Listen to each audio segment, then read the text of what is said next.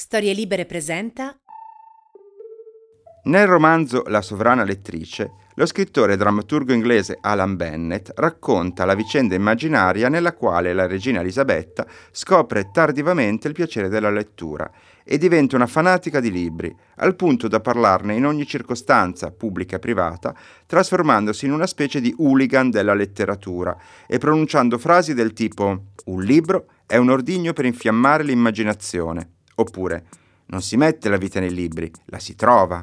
Ecco, malgrado la differenza di età e il fatto che non vada in giro con una corona in testa, fate conto che la regina Elisabetta sia io e che questo sia il modo che ho trovato per esprimere quella stessa passione. Sono lo scrittore Matteo Bibianchi e questo è Copertina, un podcast dove si spacciano consigli di lettura.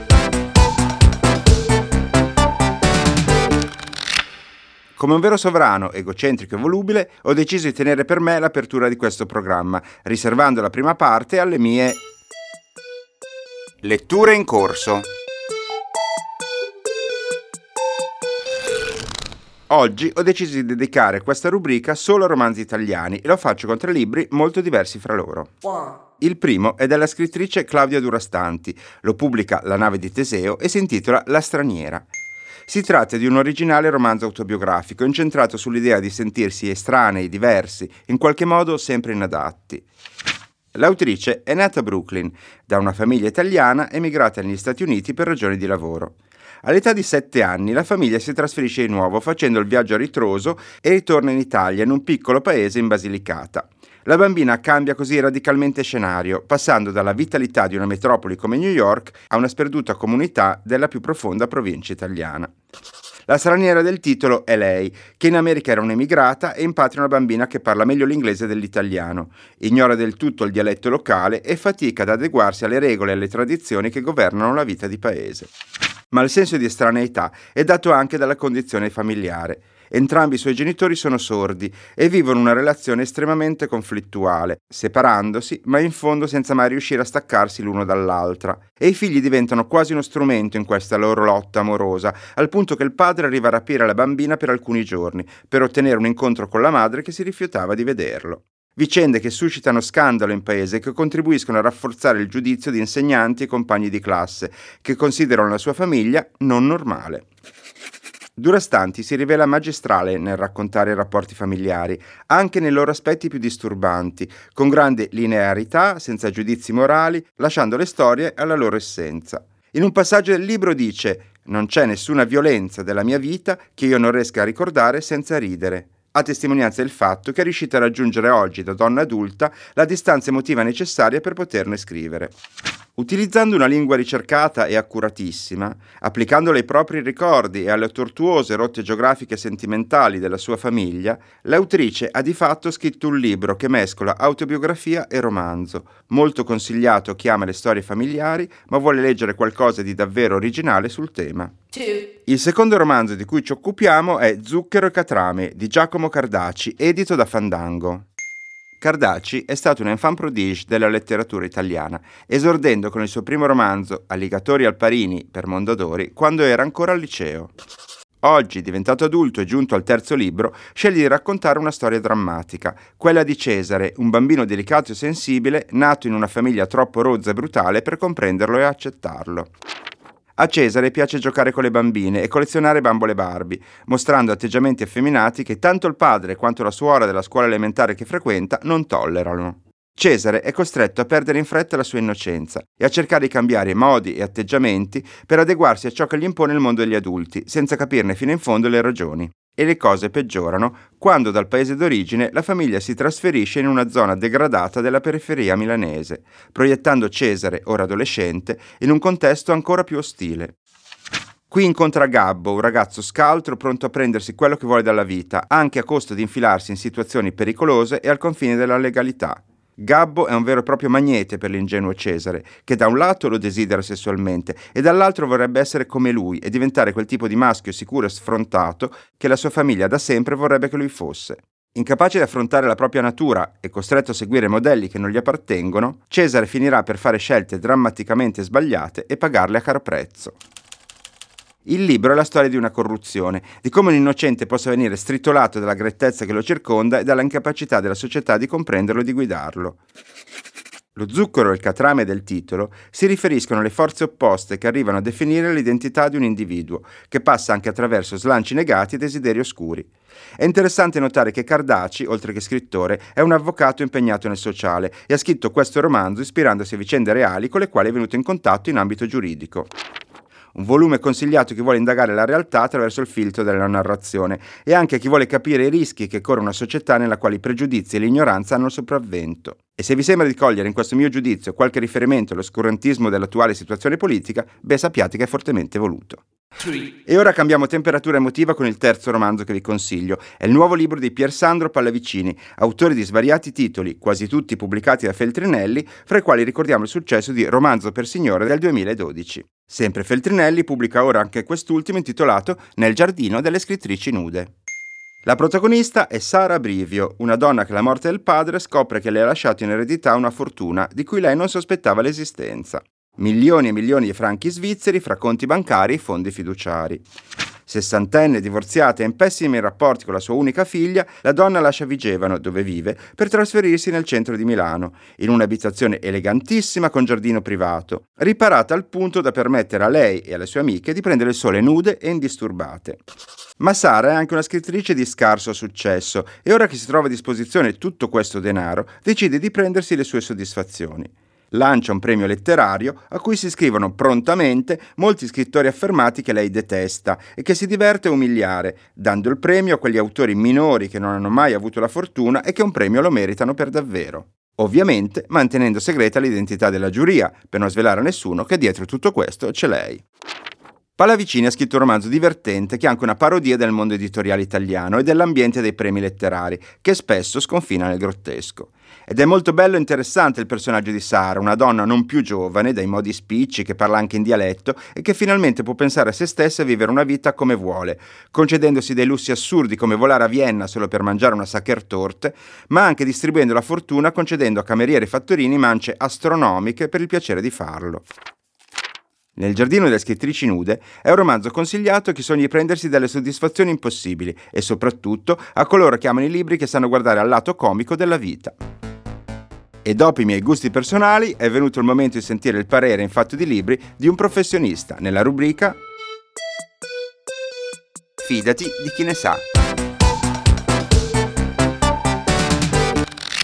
Il nostro ospite di oggi si chiama Massimo Minuti, viene dalla libreria Bodoni Spazio B di Torino. Benvenuto Massimo. Ciao a tutti, ciao Matteo. Senti, per cominciare ti chiederei di raccontarmi la tua storia come libraio, perché come ho detto tu oggi lavori alla libreria Bodoni, ma il tuo rapporto con i libri nasce molto prima.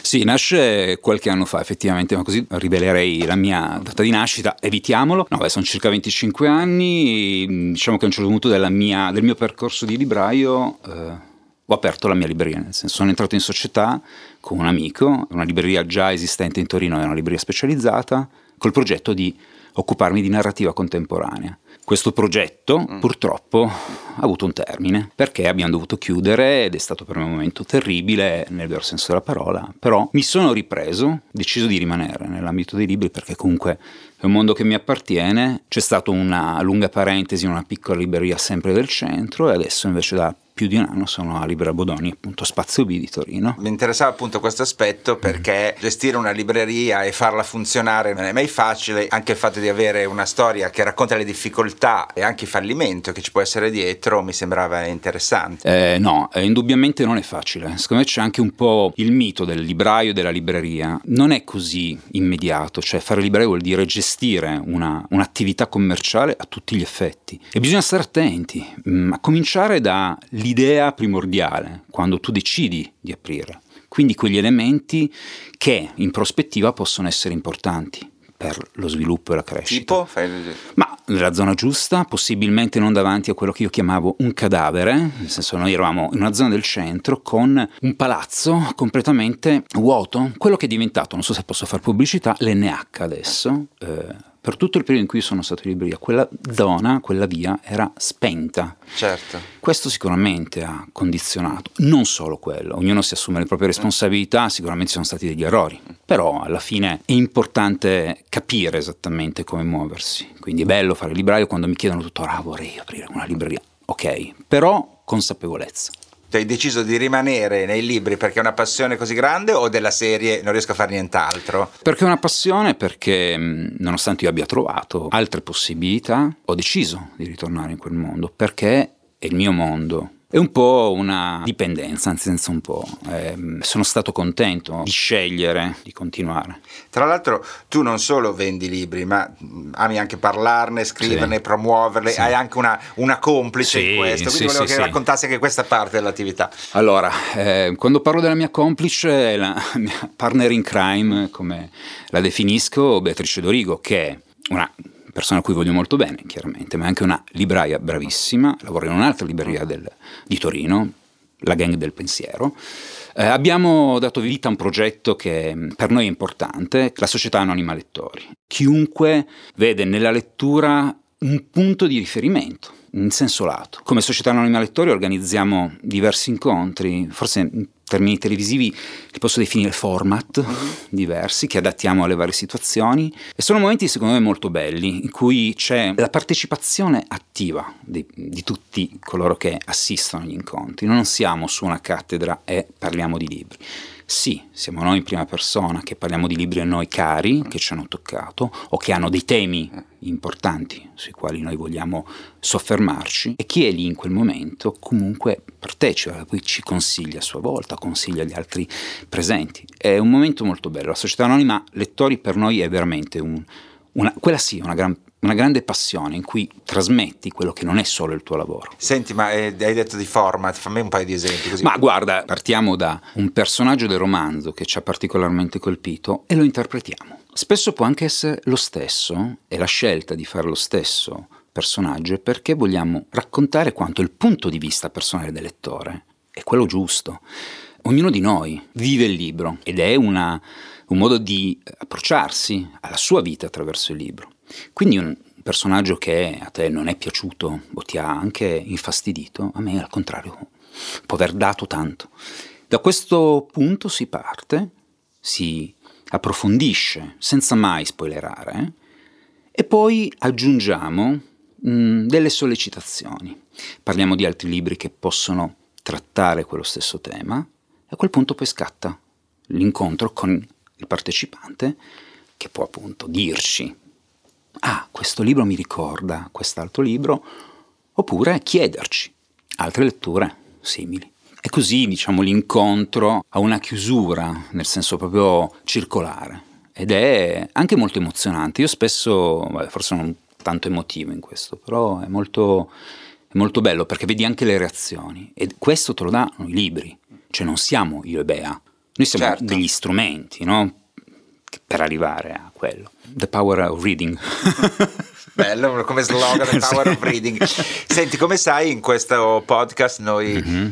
eh, spacciamo consigli di lettura e quindi chiedo a te appunto quali libri ci consigli tra quelli più recenti, tra quelli che hai letto e amato e che tu stesso consigli in libreria. Io tendo sempre a consigliare dei libri, mm, non voglio dire alternativi perché poi è anche un termine un po' abusato però non necessariamente quelli mm, delle classifiche o quelli che hanno una, un richiamo no? sui giornali, mm, recensioni, eccetera.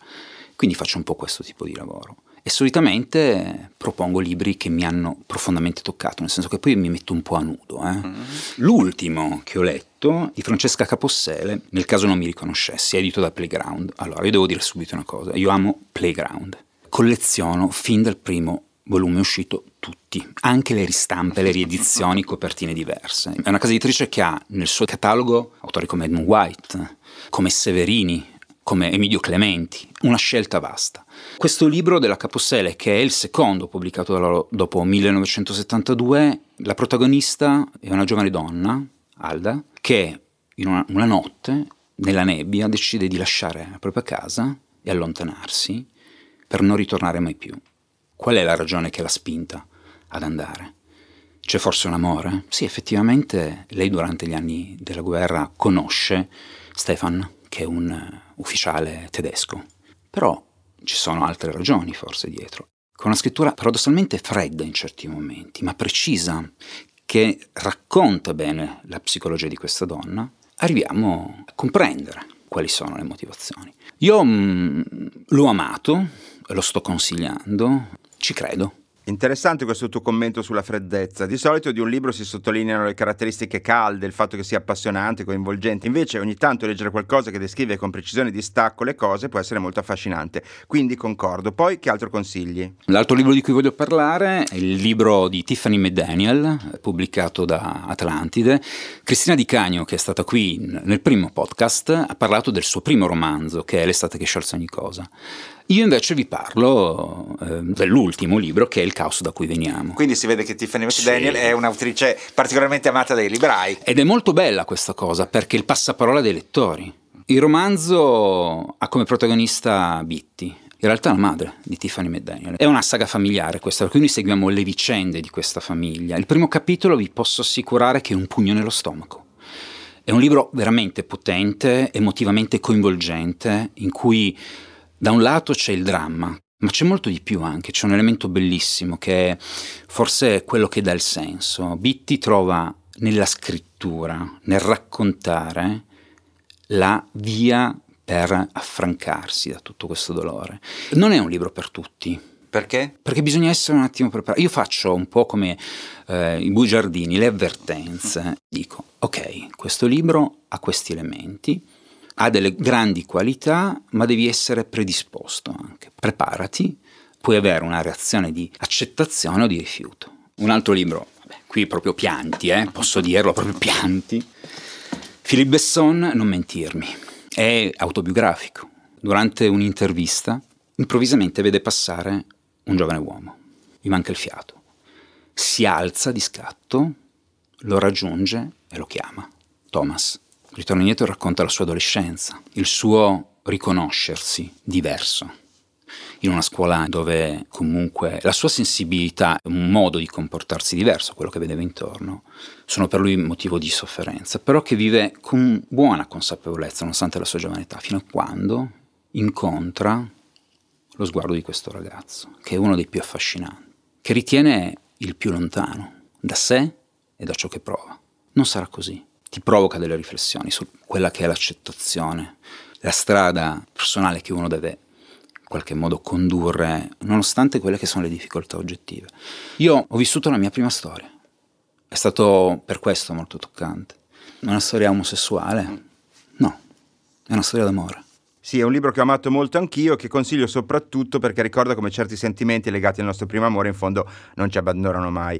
Hai un ultimo libro da consigliarci? Allora, l'ultimo è un altro romanzo che ho amato moltissimo ed è L'uomo che trema di Andrea Pomella, edito da Einaudi. Aspettavo questo libro perché ho conosciuto Andrea Pomella in libreria, eh, lui è autore di Anni Luce, un libro edito da Hard, cui la libreria Bodoni è molto legata, un altro di quei romanzi, io lo definisco così, ma concedetemelo, potentissimamente, è la storia della sua depressione, di quello che a un certo punto avviene nella sua vita, mentre in un parcheggio ha quello che è un attacco di panico. In realtà parte tutta questa analisi sul profondo, che ha delle ragioni nella vita di Andrea, perché è un libro che poi parla di un abbandono, l'abbandono di un padre, ma non è il padre che abbandona, è il figlio che abbandona. E Andrea, che è anche padre, probabilmente in un momento della sua vita si trova a metà a comprendere chi e cosa ha provocato in lui tutto ciò. È importante perché ti fa sentire meno solo, perché ti fa capire delle cose, perché ti costringe a guardarti allo specchio, nonostante sia complicato nei momenti di maggior sofferenza riuscire a trovare una modalità. Andrea Pomella è stato bravissimo nel mettersi a nudo con assoluta verità. Veramente un bel libro, come appunto il precedente. All'inizio abbiamo parlato di fallimento, delle difficoltà di questo lavoro, ma quali sono invece le soddisfazioni di un libraio? Sicuramente quando la persona a cui hai consigliato un libro ritorna e ti dice mi è piaciuto. Io apprezzo anche quando mi dicono non mi è piaciuto perché si intavola una discussione, un dialogo più che una discussione, ci si confronta. È anche bello quando percepisci la fiducia che ti viene data dall'altro. Come mi è capitato recentemente, un cliente mi ha portato un suo libro fuori catalogo da leggere, libro che io non conoscevo, libro bellissimo, Grazie mille e in bocca al lupo con, eh, con, le tue varie attività legate alla scrittura e grazie ai libri che hai consigliato a copertina. Grazie a te e a tutti. Ciao. Ringraziamo Massimo per questa chiacchierata e se avete già ascoltato le altre puntate di questo podcast saprete che a questo punto manca solo un ultimo consiglio perché siamo arrivati agli sgoccioli. Qui a copertina abbiamo l'abitudine di chiudere sempre con un consiglio illustre, che arriva da uno scrittore affermato. Oggi è il turno di Teresa Ciabatti, autrice del bestseller La più amata, giunto finalista al premio Strega 2017 e del recente romanzo Matrigna, edito da Solferino. Teresa ha scelto per noi il libro di un suo collega italiano. Sentiamo insieme quale. Con fedeltà Marco Missiroli inventa una nuova forma di romanzo corale dove le voci si passano al testimone in un unico flusso di racconto che rende tutti i personaggi abitanti dello stesso mondo e della stessa epoca. L'unità non è l'azione, ma il sentimento. Avviene un vero passaggio di desiderio da un personaggio a un altro, un desiderio che via via si trasforma, diventa timore, appartenenza, persino giovinezza e vecchiaia. E proprio sui sentimenti, personaggi, sulla carta antagonisti coincidono, per esempio, Sofia e Margherita. Sofia, la studentessa con cui Carlo, il protagonista, sembra aver tradito la moglie, e Margherita la moglie. Vedremo come le due non siano poi così diverse, indipendentemente dal tradimento, perché poi in realtà il tradimento non c'è stato. Anche se, citando Missiroli, siamo sicuri che resistere a una tentazione significhi essere fedeli? E se invece è proprio il tradimento che ci porta verso la fedeltà? Fedeltà è un romanzo straordinario eh, col quale tutti gli scrittori da ora in poi dovranno fare i conti. Esiste davvero un prima e dopo fedeltà. Ricordiamo fra l'altro che proprio in questi giorni Netflix ha annunciato che trarrà una serie dal romanzo di Marco Missiroli. Bene, ringraziamo Teresa per questa appassionata recensione e con il suo contributo vocale abbiamo concluso anche questa puntata. I libri di cui abbiamo parlato oggi sono La straniera di Claudia Durastanti, La nave di Teseo, Zucchero Catrame di Giacomo Cardaci, Fandango, Nel giardino delle scrittrici nude di Persandro Pallavicini, Feltrinelli. Il libraio Massimo Minuti della libreria Bodoni Spazio B di Torino ci ha consigliato Nel caso non mi riconoscessi di Francesca Capossele, Playground. Il caos da cui veniamo di Tiffany McDaniel, Atlantide. Non mentirmi di Philippe Besson, Guanda. L'uomo che trema di Andrea Pomella e Inaudi. Infine, la scrittrice Teresa Ciabatti ha recensito per noi Fedeltà di Marco Missiroli e Inaudi. Noi lo sapete, ci risentiamo fra due mercoledì. Vi lascio con un'immaginaria scritta sul muro. Scemo chi non legge. Ciao. Ciao.